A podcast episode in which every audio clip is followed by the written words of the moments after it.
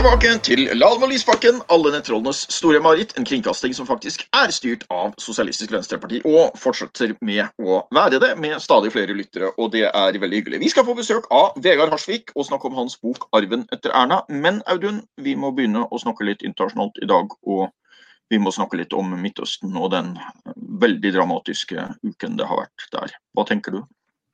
Nei, dette er jo folk uh, i Norge veldig opptatt av. Og, jeg tror grunnen til at det blir en så stor diskusjon her hjemme, er jo eh, at denne okkupasjonen, eh, Israels okkupasjon av palestinsk land, i årevis har hatt så sterk støtte fra i hvert fall USA og deler av eh, den vestlige verden, og det er en av forutsetningene for at dette skjer. For Jeg får av og til spørsmål om sånn, hvorfor er akkurat denne konflikten hvorfor blir den så mye diskutert i Norge, men det er jo derfor.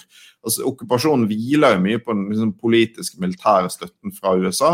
Eh, og, og, og, så har jo Norge også hatt en spesiell rolle som gjør at vi tross alt har en stemme i denne konflikten. Så noe av det som Uh, har vært debatten den siste uken, er jo hvordan Norge bruker den stemmen. da, uh, Der det har vært uh, en veldig tydelig forskjell på hvordan uh, f.eks. Irland, som også er et lite europeisk land som sitter i FNs sikkerhetsråd, har snakket om Gaza med veldig tydelige fordømmelser av israelske angrep på sivile, og måten Norge har snakket på, som har vært mye mer ullent. Ja. Eh, du for de som måtte være i tvil om det, jeg synes det er veldig bra at du også har vært så klar som du har vært på at vi selvfølgelig tar avstand fra eh, bruken av raketter og angrep på sivilbefolkningen i Israel som eh, Hamas har stått bak. Og Jeg får av og til noen spørsmål om det, så kanskje oppklare litt at eh, vi er jo definitivt da ikke mot staten Israel. Vi er mot staten Israel skal få drive okkupasjonen av palestinsk land. Uh, altså Det er det vi snakker om, og delingsmodellen fra altså 67 og, og, og, den historien der, okkupasjonen og det, er det vi er mot. Vi er jo ikke mot staten Israel og ønsker å, å ha den vekk fra kartet. Nei, absolutt ikke. Vi er jo uh, for at både Israel og uh, Palestina skal få innfridd de rettighetene som, som, de har etter folkeretten. De grensene som gjelder fra 1967. Problemet er jo at uh, den israelske okkupasjonen uh, i årevis har hindret en fredsløsning. Uh, og grunnen til at vi peker så tydelig på den israelske regjeringen, er jo at det er de som okkupant og som mektige parten i dette som sitter med nøkkelen til en løsning. Man er nødt til å se forskjell på okkupert og okkupant. og det er jo fordi den israelske høyresiden har fått et sterkere og sterkere og sterkere grep om israelsk politikk og sabotert alle former for eh, fredsløsninger i så mange år at situasjonen er så fortvilt. Eh, jeg skal også huske på at den siste nå runden med spenning, den begynte jo med uro rundt det som er utkastelse av palestinere fra sine hjem i Øst-Jerusalem, og som er en del av en okkupasjonspolitikk som, som går veldig klart utover det eh, Israel etter folkeretten har lov til å gjøre, der man eh, tar over palestinsk land, eh, flytter palestinere og, på den måten si, endrer fakta på bakken, som det heter. Og Det, det er jo ikke en oppskrift på fred, det er en oppskrift på mer konflikt. Og så har de helt rett i, som du sier, at vi har jo også fordømt veldig tydelig Hamas sine rakettangrep. Uh, Hamas er en bevegelse vi har uh, null sympati for. Hamas bruker raketter og sender de tilfeldig av gårde og, og rammer sivile. Og ingenting kan rettferdiggjøre det. Men det holder ikke når norske regjeringen og mange andre vestlige land nøyer seg med den fordømmelsen. For når Israel bruker sin militære overmakt til å bombe eh, eh, Gaza, et av verdens tettest befolkede områder, så får det enorme konsekvenser for eh, sivile. og det kan man heller ikke rettferdiggjøre med selvforsvar. Ja, det der med Et av verdens tetteste områder der er det ulike definisjoner. Men det, det, det vesentlige er jo at det er et veldig tettbefolka område. og Et område hvor det bor kolossalt mye barn. Eh, det er jo slik at Man har har litt ulike definisjoner der også, men det snakker vel at opp mot halvparten av befolkningen på Gaza er barn. og Det er klart at det er veldig dramatisk, kombinasjonen av at folk bor tett og, og, eh, og at det er så mye barn der. og det, jeg må jo si at man får jo ha respekt for at det er ulike syn på dette i Norge. Det blir ofte en veldig polarisert debatt om dette også i Norge. og som sagt, Jeg har heller ikke noen som helst slags sympati for Hamas og, og, og, har vært veldig tydelig kritikk av det. Men jeg ble litt overrasket på den andre sida over en del norske Israel-venner som liksom ikke ser ut til å ha noen betenkeligheter fortsatt med dette. Altså, greit at man bomber et område med, med Det har jo også vært veldig høye tapstall blant barn da, som er blitt uh, eh, ramma, og, uh, og, nå bombing av et mediehus. ikke sant? Det også er jo veldig dramatisk. Det er verre med barna, men det er veldig veldig betenkelig å bombe et mediehus. Uh, og så ble det påpekt at man hadde sagt fra på forhånd, men jeg syns ikke det er greit å bombe mediehus bare fordi du sier fra en time på forhånd. da. Og, og, og det der med å si fra på forhånd er jo også en funksjon av, um, av um, asymmetrien i dette. Fordi Hvis du er den militært overlegne parten, så kan du jo si for at vi skal bombe det huset, det kommer til å falle sammen om eh, en time eller to, eller, eller hva det nå er. Men hvis du er den militært underlegne parten, så har du jo veldig lite mulighet til å si fra på forhånd, for da vil eh, du ikke være i stand til å gjennomføre disse angrepene. Så det sier jo noe om asymmetrien der, selv om det er et positivt element at man eh, i noen situasjoner sier fra på forhånd og gir sivile mulighet til å komme unna, for all del. Um, så, men det er en veldig dyster og alvorlig situasjon, dette her. Nå er det akkurat kommet nyheter om en våpenhvile, og vi får jo bare håpe at den holder. Men det er liksom samme mønster som går igjen, at det blusser opp med noen års mellomrom. Og så, og, og så, er det samme mønsteret hver gang, at det er en asymmetrisk konflikt hvor det er veldig mye større tap på palestinsk side, også sivile tap på israelsk side.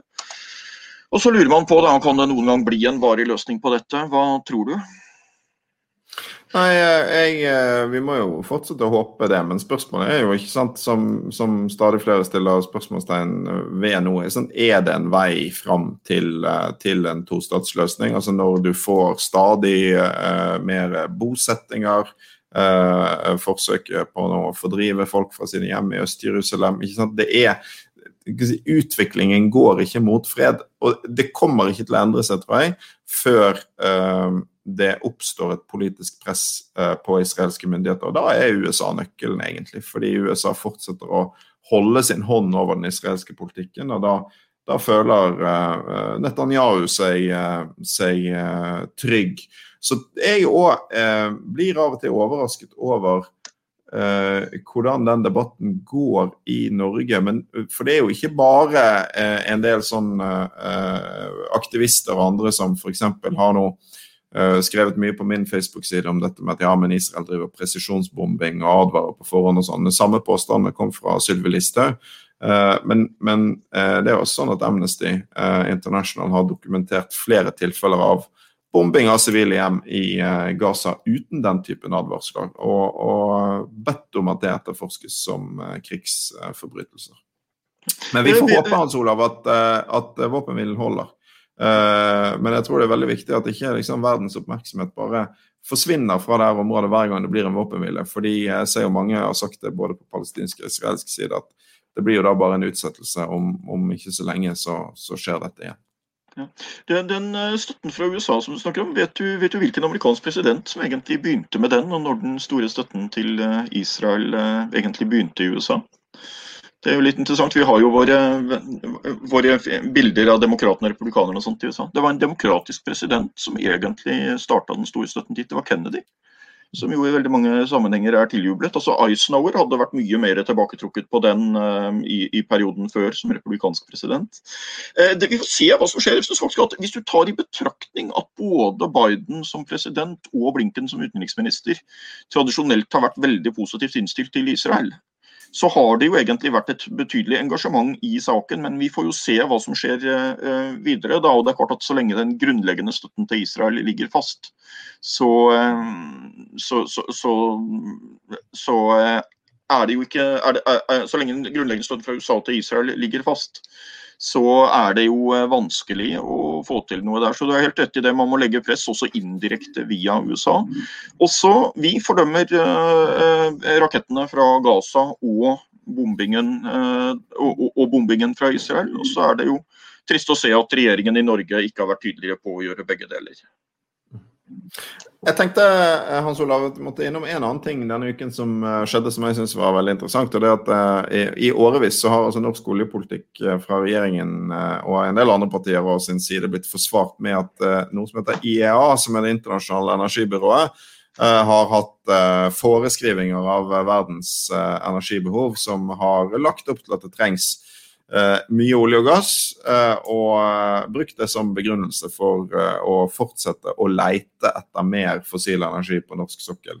denne uken kom det altså en rapport der det samme byrået viser at hvis en skal kunne ha en troverdig plan for å nå det 1,5-gradersmålet som verdens land har sluttet seg til, så er det ikke plass til noe mer fossil energi. Og da må en rett og slett slutte å leite ikke bare etter kull, men også etter uh, olje og gass. Uh, og um, det blir jo veldig interessant å se, da. Fordi det er akkurat rapportene fra dette byrået som tilhengerne av å lete etter mer olje har skjøvet foran seg i mange år. Uh, hør på IEA, har de sagt. Nå skal de plutselig si ikke hør på IEA. Og det tror jeg kanskje virkelig innevarsler et nytt kapittel i den norske oljedebatten. For det blir noe tydeligere og tydeligere at ikke bare snakker vi eh, klimapolitikk, eh, som er viktig, eh, en mer enn viktig nok begrunnelse for å slutte å lete etter mer fossil energi.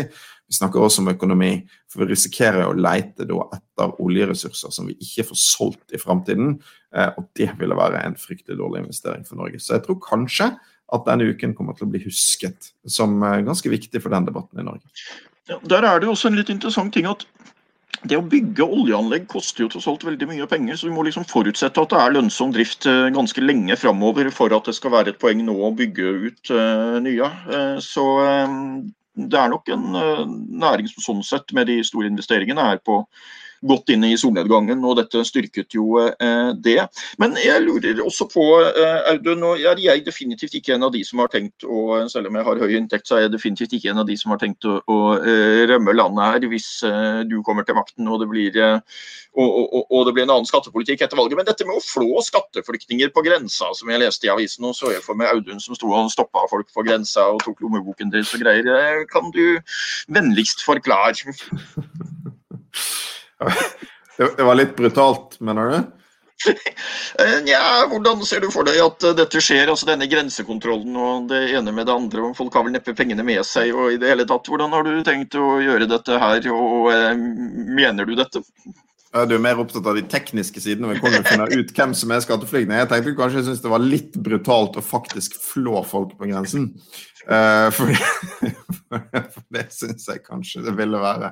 Altså, altså, Det gir ikke noe sånn veldig sympatisk inntrykk at folk ikke slipper ut av landet før de har gitt fra seg alle verdiene sine. Altså, det er litt... Sånn. Nei.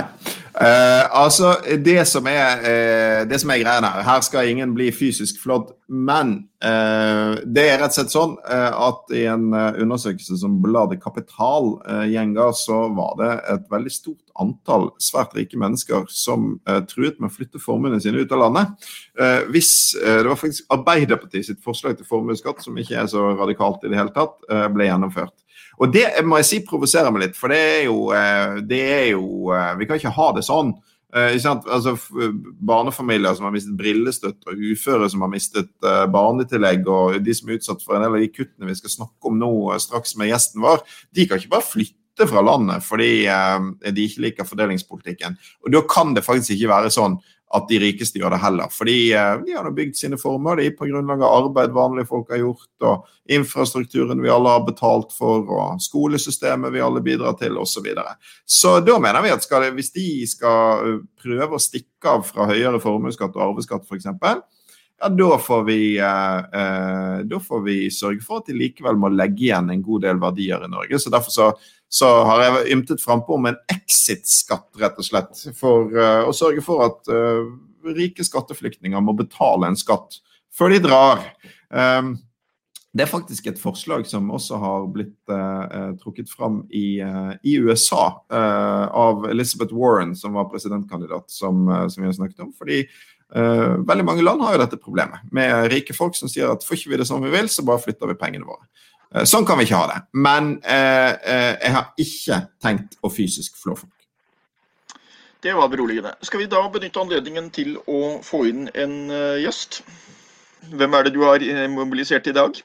I dag har jeg mobilisert et um, kjent ansikt fra uh, fagbevegelsen, nemlig uh, han som er leder for samfunnskontakt i LO i det daglige, men er kanskje mer kjent i offentligheten for å, å ha skrevet en del bøker med skarp brodd mot norsk høyreside. og Nå er han ute med en ny bok i anledning stortingsvalget som rett og slett heter 'Arven etter Erna'. og Da tenkte vi vi måtte sjekke litt ut da, hva arven etter Erna er nå som det stunder mot eh, valg. Så i dag så har vi tenkt å ta imot Vegard Harsvik som vår gjest i Lahlum Lysbakken. Velkommen, Vegard. Tusen, tusen takk.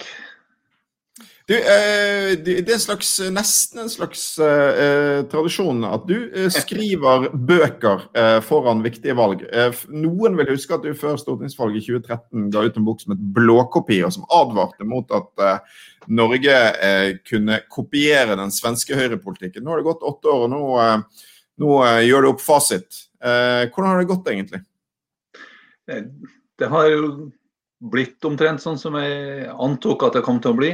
Eh, og sånn som vi så i veldig mange andre land, ikke bare Sverige. Da uh, har jeg hatt en høyreside som har gått til valg som lyseblå reformert. Og så viser det seg det når de får makt at jaggu er det ikke god gammeldags høyrepolitikk med privatiseringer og skattekutt som de, de legger opp til. Og det har vi jo sannelig fått her i Norge òg.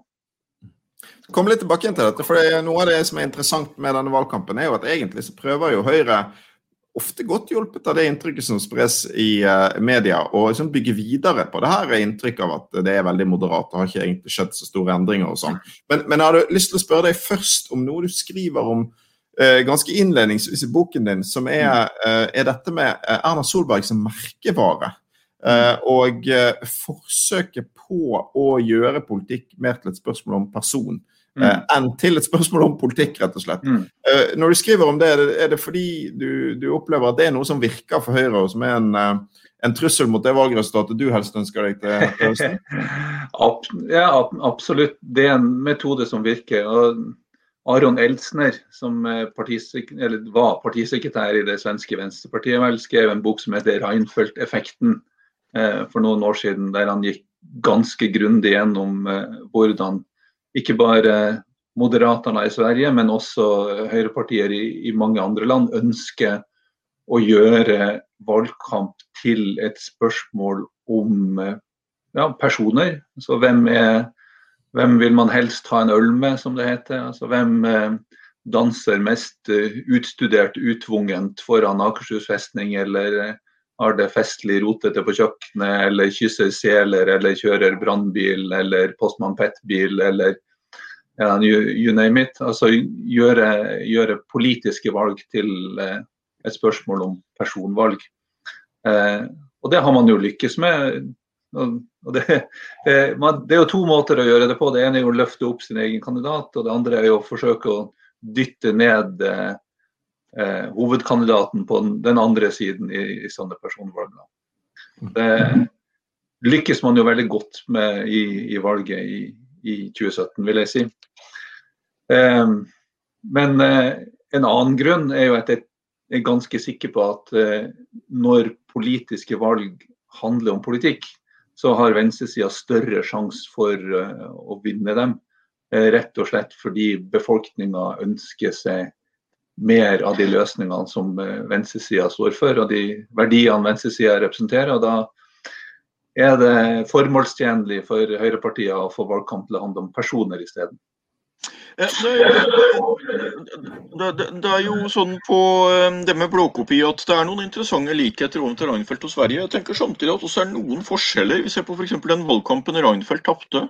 Så var jo en sak det ble mye omtalt at han brukte mye tid på, var jo dette med å snakke om innvandringen og åpne hjertedøren og, og, så, og så videre. Så der tenker jeg at det er en ganske stor forskjell. Og så har jeg, jeg vet ikke hva du tenker om det også, er det jo et kritisk spørsmål å stille tilbake her. da. Eh, altså Det Høyre på sett og vis gjør nå altså 2013 var det jo en litt annen situasjon. I 2017 så kjørte man valgkamp på Erna i veldig stor grad. Eh, men da var det jo dette med at man satt med regjeringsmakten, og man mente jo fra sine perspektiver at det gikk bra. Og så prøvde man å kjøre på det ikke sant, det trygge valget, og, og, og det var jo det, så lyktes man med det. Og det kan vel også innvendes at Arbeiderpartiet med Gro Harlem Brundtland i sin tid var ganske flinke til med litt annen politikk da, å gjøre noe av det samme og si at vi er det styringsdyktige alternativet, vi sitter det går bra. Eller hva tenker du rundt det? det er klart Styringsdyktighet og styringskraft er alltid noe som de, de store, brede folkepartiene vil liksom ønske å løfte fram. Eh, Selvsagt. Eh, men jeg tror sånn, den nitidige merkevarebygginga av eh, Erna Solberg, det, det, tror jeg overgår det aller meste av det vi har sett i, eh, i norsk politisk historie, i hvert fall. Eh, og ikke noe galt i det. Jeg syns Høyre har vært veldig dyktige i, i den oppbygginga og hatt ja, stor suksess og fått mye igjen for det. Eh, jeg tror eh, Erna Solberg framstår som eh, ja, kanskje Høyres sterkeste kort. Har i hvert fall, har i hvert fall gjort det fram, fram til nå. Gå litt gjennom noen av de tingene du er, du er opptatt av i boken, Vegard. Fordi uh, Vi har jo på venstresiden gjennom de siste årene vært veldig opptatt av å uh, dokumentere og også markere når det blir dokumentert at uh, høyresiden sin skattepolitikk ikke virker. Altså mm. ikke bidrar f.eks. til økt sysselsetting, sånn som vi har fått dokumentert at uh, formuesskattekuttene ikke gjør. stikk i strid med det som har vært påstått fra Høyre og NHO. Men eh, overskriften eh, i din bok det er tvert imot skattekuttene virker. Eh, og det er du opptatt, så du, opptatt, du, ønsker at vi skal snakke mer om det, sånn som jeg eh, skjønner. Slutt å si at det ikke virker, fordi de virker faktisk etter hensikten. Ja, Skattekutt virker sånn som skattekuttene er ment å skulle virke. Altså omfordele ressurser i, i samfunnet. Uh, jeg tror jo egentlig ikke at det finnes særlig mange i i høyrepartiene som ordentlig tror på dette. At eh, om du bare kutter skatten til ikke bare de som har mest fra før, men til de aller, aller, aller rikeste, så vil det sildre ned eh, i økonomien og skape vekst, velstand og, og, arbeidsplasser. Det er jo en politikk som har vært ført de siste tiårene i nesten alle vestlige land, der disse partiene har hatt makt. Og vi, vi vet eh, hva det fører til. Vi har som jeg gjengir også i boka. Eh, det er rapporter fra alt fra den amerikanske kongressen til eh, pengefondet og OECD og norsk forskning som, som viser at dette, flyt, dette, flytter bare ressurser. Det fører, fører ikke til, til vekst, vekst, og velstand for alle. Og en, siden jeg har, jeg har det her, så er det jo litt interessant å trekke opp, sånn som jeg også gjør i boka, hvordan Fremskrittspartiet gikk til valg i 2013 på å erklære åpent at de ønska et flatere skattesystem. Fordi at eh, det er ikke en offentlig oppgave å omfordele gjennom, gjennom skatteseddelen. Så man skal ikke omfordele. Det er lønnsforskjeller som naturlig oppstår i arbeidsmarkedet. Det, det sto i Fremskrittspartiets program. Jeg husker jo du konfronterte dem med det eh, noen ganger. Eh, og nå har de tatt det ut av programmet sitt. Det vil si at de har beholdt dette med flatskatt. Det står. Eh, sånn at man, eh, man, senker skatten på toppen, og så har man økt avgifter og gebyrer og bompenger i, i, for vanlige folk. Da får man et flatere skattesystem. Eh, men man har innsett at begrunnelsen ikke tåler offentlighetens eh, søkelys. Så Derfor har man beholdt politikken, og konsekvensen av politikken blir akkurat det samme. Eh, man ønsker et mindre omfordelende skattesystem, men man har fjerna begrunnelsen fra det. For å slippe å måtte, å måtte, stå i det. Og Det er jo litt karakteristisk for en del av eh, ja, Hvis du skal snakke om språkbruken til, til høyresida også, hvor du finner jo nesten ingen fra partiet Høyre som sier lenger det man ofte sa før, at eh, det er ikke noe problem med, med ulikhet i Norge, og Norge tåler gjerne litt mer eh, ulikhet hvis det bare er godt begrunna osv. Det, det er sjelden den fanen heises, og det har jo å gjøre med at det er heller ikke noe folk ønsker seg. Men eh, Høyre sitt sjølbilde, eh, hvert eller, hvert fall det bildet de prøver å tegne utad, det er jo ikke et parti som eh, deltar i denne her, eh, det du i boken kaller den lange interessekampen eh, på vegne av de som har mest i det norske samfunnet, men tvert imot en mye mer moderat utgave av seg sjøl. Det er jo veldig mye den samme fortellingen egentlig som den gangen Erna Solberg ble statsminister. Høyre er ikke så opptatt av store skatteletter. Det er moderate, forsiktige eh, endringer. Um, og hvis du, altså Kan ikke denne endringen i retorikk f.eks. Uh, i realiteten også bety det at de har tatt et steg tilbake, at de um, har innsett at venstresiden har hatt rett på en del områder, at de uh, rett og slett er blitt mer forsiktige. Jeg tror, Er det grunnlag for å hevde at, at den regjeringen vi har nå, som virkelig fører en politikk som, som skal ikke si tilfredsstiller tilsvarer den, den, alarmen som du ringte før 2013, knyttet til forskjellsvekst, privatisering, Eh, ja, det, det, vi har sett i Sverige. Ja, det at forskjellene øker i Norge, er det jo statistisk bevist. Eh, og det, det, er også rapporter som knytter det helt konkret opp til ja, f.eks. grep i skattepolitikken som, som denne, denne regjeringa har, har, tatt. Eh, og så er det jo veldig interessant å se, da. F.eks. Eh, Høyre har i sitt program som de vedtok nå, en formulering som sier noe sånt som at man skal se på alle inntektssikringsordninger med sikte på at det alltid skal lønne seg i arbeid. Det er en eh, fin, rund eh, formulering. Hva er det som ligger i det? Jo, det som ligger i det, er jo f.eks. det de gjorde med barnetillegget i uføretrygden. Det ble jo begrunna med eh, at eh, folk som gikk inn i uføretrygd med en veldig lav lønn, fikk en lav uføretrygd. Og når man da får barnetillegg på toppen av uføretrygden, selv om den er lav, så støter man hen mot eh, det man faktisk hadde når man gikk inn eh, i uføretrygden, fordi at man hadde så lav lønn som, som grunnlag. Og Det sa Robert Eriksson, det var for ille at man eh, uføretrygdede bare kunne skaffe seg noen barn. Eh, så, så, fikk de like mye igjen som, som, om de, som, om de, var i jobb. Det er det det betyr. Man skal se på inntektssikringsordningene for å sikre at det alltid skal lønne seg å jobbe.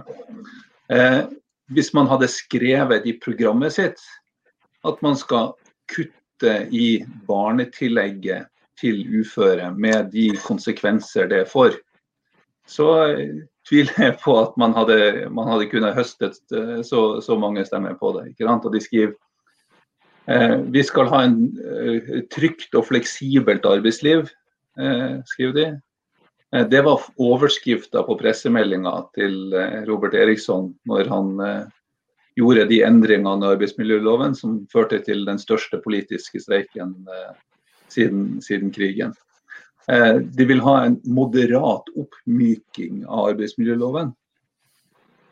Hva betyr det? Man kunne like gjerne sagt at man vil ha en eh, sprudlende og trekantet arbeidsmiljølov. Det er null informasjonsverdi. Eh, og Det handler jo om at man vil ikke være konkret på hva man faktisk ønsker å gjøre på, på viktige områder. Fordi man vet at det, er ikke noe oppslutning i befolkninga for det. Dette med uførekuttene i barnetillegget for uføre var jo noe som det var stor debatt om eh, når man gjorde det. Eh, jeg mener å huske at regjeringspartiene gikk kraftig tilbake, bl.a. Eh, pga. det. Og så ble det gjort, og så ble det gjennomført. Og så er det andre ting som eh, tar oppmerksomheten. Eh, og så glemmer man det.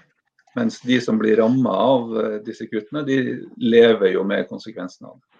Det er i hele tatt et overordna poeng at barn må bli mer bevisste når de velger sine foreldre. Så det er det veldig mange barn som ikke har eh, fått med seg. Eh, et tema oppi dette her, som det jo snakkes om, et krevende tema oppi det hele, dette med innvandringen og betydningen for det når det gjelder de økende forskjellene og hva slags politikk regjeringen har lagt opp på det. Er det noe du skriver om i den nye boken?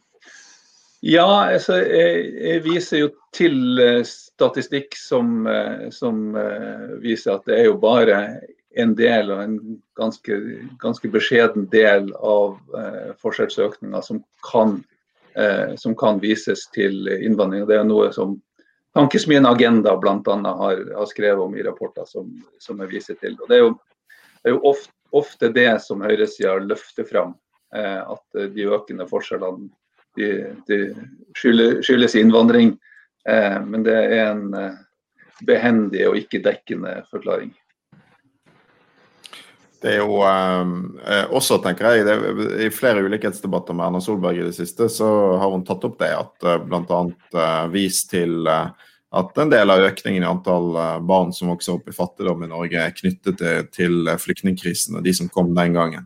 Um, det er jo på en måte et litt rart argument, for det er jo til syvende og sist heller ikke sånn at det er sånn greit med fattigdom eh, fordi eh, barna har flyktningbakgrunn, tenker jeg. Men, eh, men eh, eh, denne diskusjonen om hva, hva, som har ført til forskjeller, er jo viktig. Fordi det eh, regjeringen hele tiden unngår å nevne, det er jo at den viktigste grunnen til at forskjellene i Norge øker, er at de rikeste drar ifra.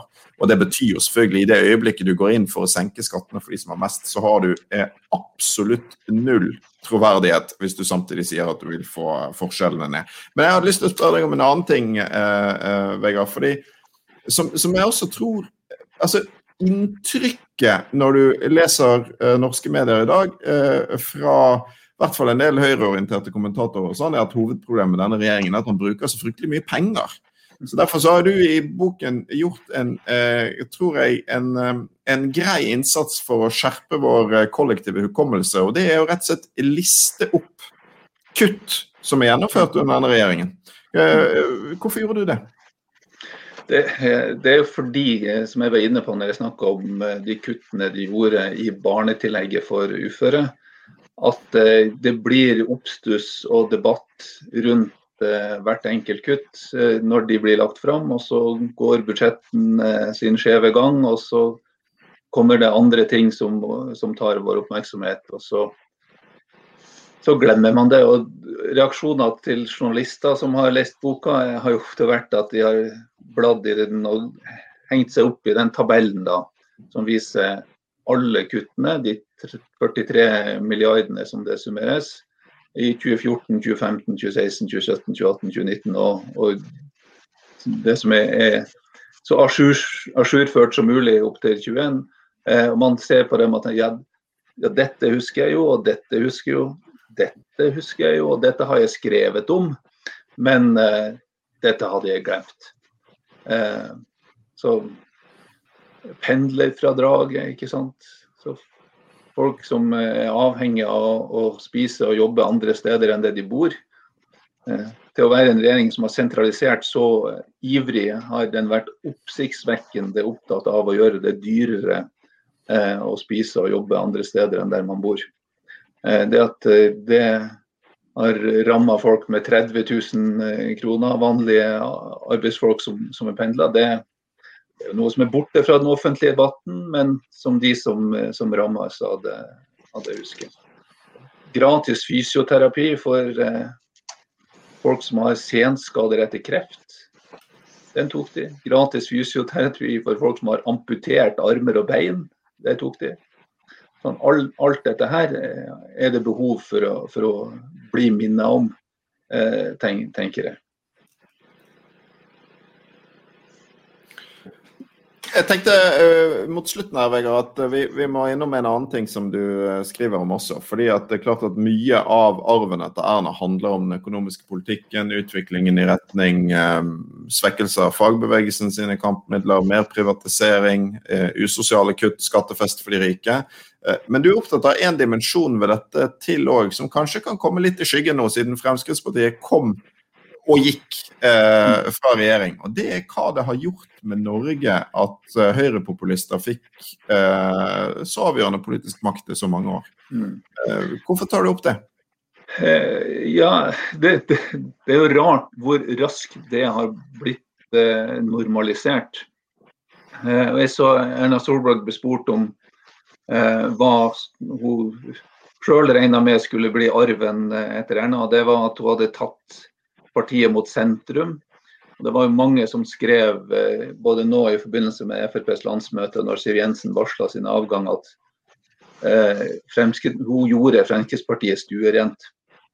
Eh, men jeg mener jo at det er jo ikke Fremskrittspartiet som har flytta seg, det er de andre partiene som har flytta seg, inkludert Fremskrittspartiet. For man snakka jo om snikislamisering før man gikk inn i regjering, og man snakka om snikislamisering mens man snakket i regjering og etter at man har gått ut av regjering. Og det, det gjør noe med metoden i debatten i Norge når man eh, konsekvent eh, og over tid skaper et inntrykk av at eh, hva er det, 4 muslimer i Norge eller noe sånt, som har et formål om å snikislamisere og en slags maktovertagelse.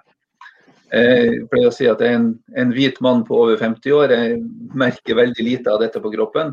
Men det fins andre i samfunnet som merker dette på kroppen. Og Det som skjer i Norge, er jo det som skjer i alle andre vestlige land. Det dukker opp et parti til høyre for Høyre. og Først er det hoderysting og som de sa om Fremskrittspartiet, at selve menneskesynet er sånn at Høyre aldri kan sammenligne med samarbeid med Fremskrittspartiet. Men så blir man avhengig av dem, da.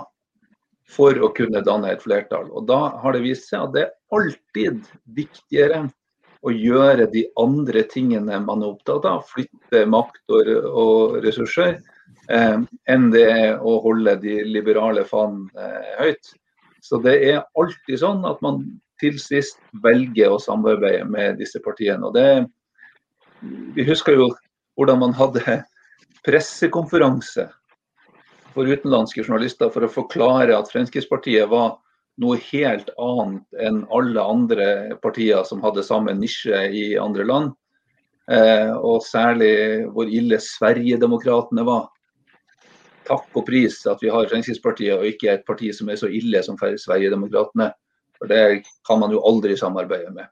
Stiftet av gamle SS-soldater og sånt. Så det, der har du virkelig noe man ikke kunne samarbeide med. Nå skal Høyre søsterparti, Venstre søsterparti og Kristelig Folkeparti søsterparti samarbeide med Sverigedemokraterna om av alle ting innvandring og integrering.